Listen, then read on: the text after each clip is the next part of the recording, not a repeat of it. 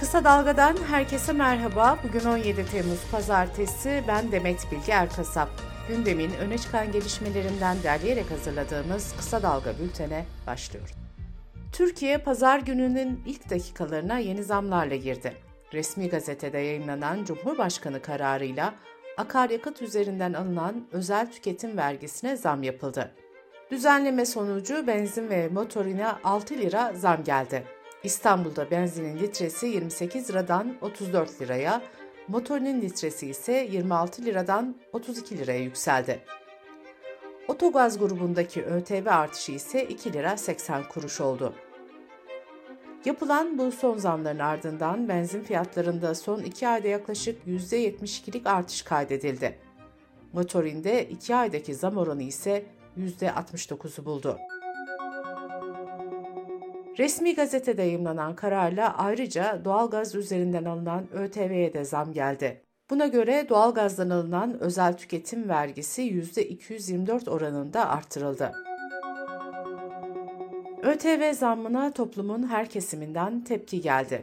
Türkiye Esnaf ve Sanatkarları Konfederasyonu Genel Başkanı Bendevi Palandöken, ÖTV artışıyla gelecek zamların tüm ürünlere yansıyacağını belirtti. Palandöken şunları söyledi. Bu durum vatandaşımızın alım gücünü düşürerek enflasyonu artıracaktır.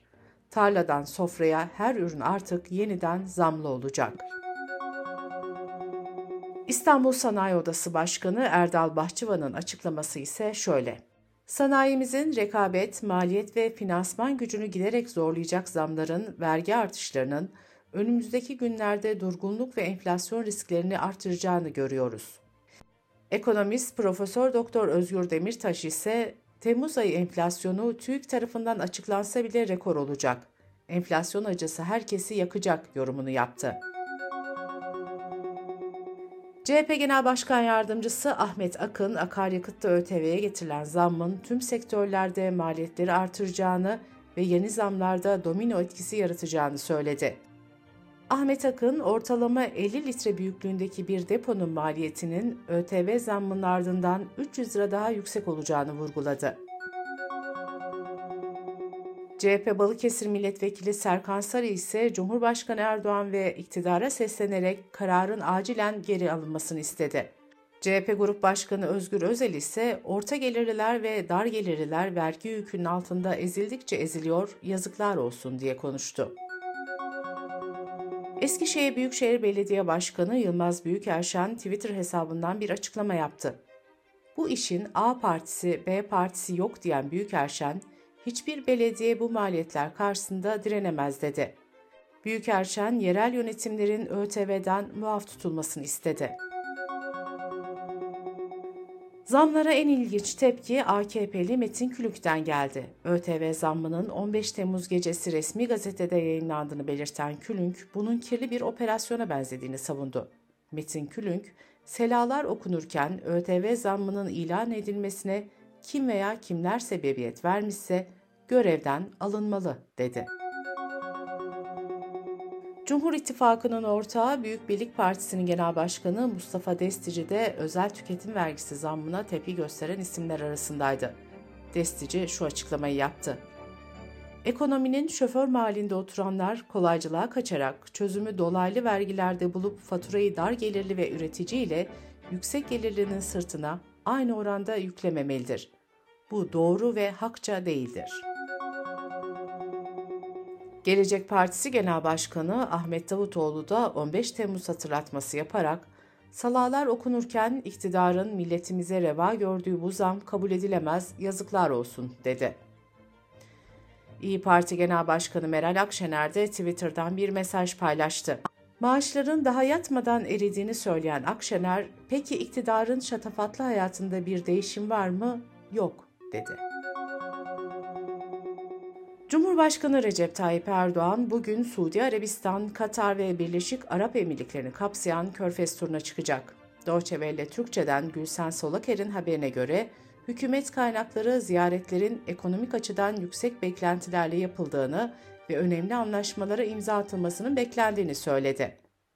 Bu anlaşmalara ilişkin teknik hazırlıkların tamamlandığı ve sorun olmadığı ifade edildi. Yetkililer masada olan sektörler arasında enerji, ilaç, teknoloji ve tarım gibi alanların olduğunu da belirtti. Meteoroloji Genel Müdürlüğü'nün yüksek sıcaklık uyarısında bulunduğu ülke genelinde etkili olan sıcak hava dalgası Antalya'yı da vurdu. Antalya'nın Kaş ilçesiyle Muğla'nın Köyceğiz ilçesi 45.9 derece ile Türkiye'nin en sıcak yerleri oldu. Türkiye'nin yağlık ihtiyacının önemli bölümünün karşılandığı Trakya'da ise üreticinin sarı gelin olarak adlandırdığı ayçiçeği aşırı sıcaklar nedeniyle strese girdi. Trakya Üniversitesi'nden Profesör Doktor Yalçın Kaya, bölgede 40 dereceyi bulan sıcaklıkların devam etmesi durumunda ayçiçeğinde verimin azalacağına dikkat çekti. Trabzon'da yılda 23 binin üzerinde uçağın iniş kalkış yaptığı havalimanı pisti asfaltında oluşan çatlak ve çökmeler nedeniyle 3 yılda 5 kez onarım alındı. Havalimanının pist zemini altında yer kalan kırmızı killerin artan yağışlar nedeniyle asfaltta şişme, kabarma, çatlak ve oturmalara yol açtığı belirtildi. Profesör Doktor Osman Bektaş geçici bir süreyle Trabzon Havalimanı'ndaki uçuşların en yakın Rize Havalimanı'na aktarılması gerektiğini söyledi. Dış politika ve dünyadan gelişmelerle bültenimize devam ediyoruz. Rusya'nın Ukrayna'ya savaş açmasından sonra dünyada kıtlık tehlikesi ortaya çıkması üzerine Birleşmiş Milletler ve Türkiye'nin arabuluculuğunda 22 Temmuz 2022'de Ukrayna ile Rusya arasında imzalanan Tahıl Koridoru Anlaşması'nın süresi bu akşam sona eriyor. Anlaşmanın bir kez daha uzatılıp uzatılmayacağı ise belirsizliğini koruyor. Rusya anlaşmada ülkesinin çıkarlarının dikkate alınmadığını savunuyor. İran'da başörtüsü takmayanlara yönelik yeni uygulamalar yürürlüğe girecek. Buna göre ülke genelinde arabalı ve yaya devriyeler kurulacak.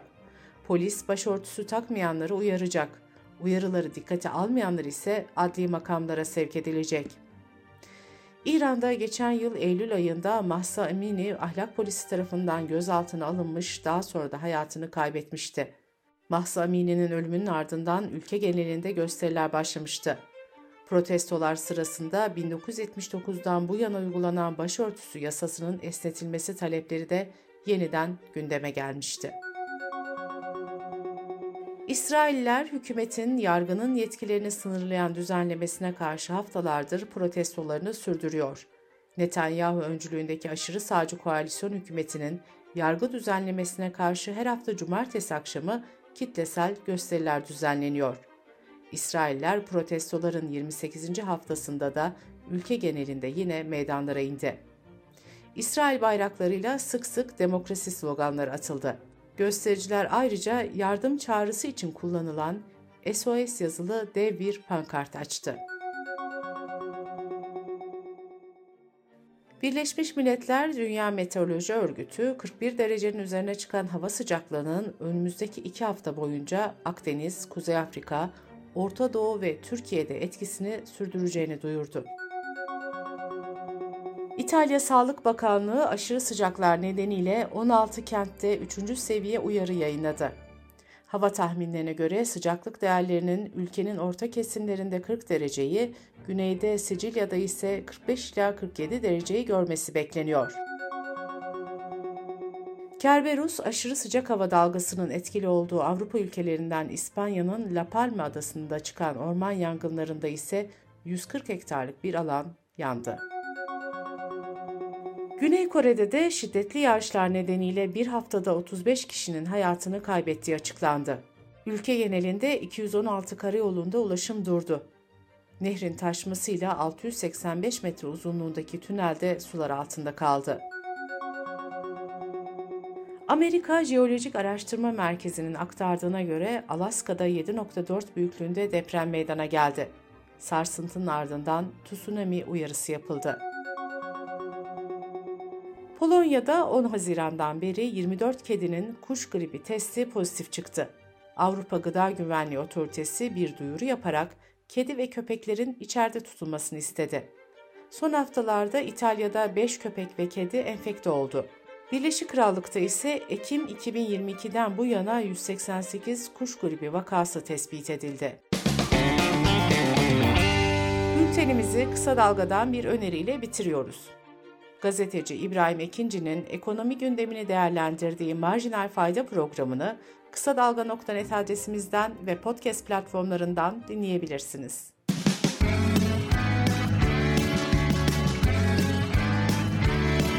Kulağınız bizde olsun. Kısa Dalga Podcast.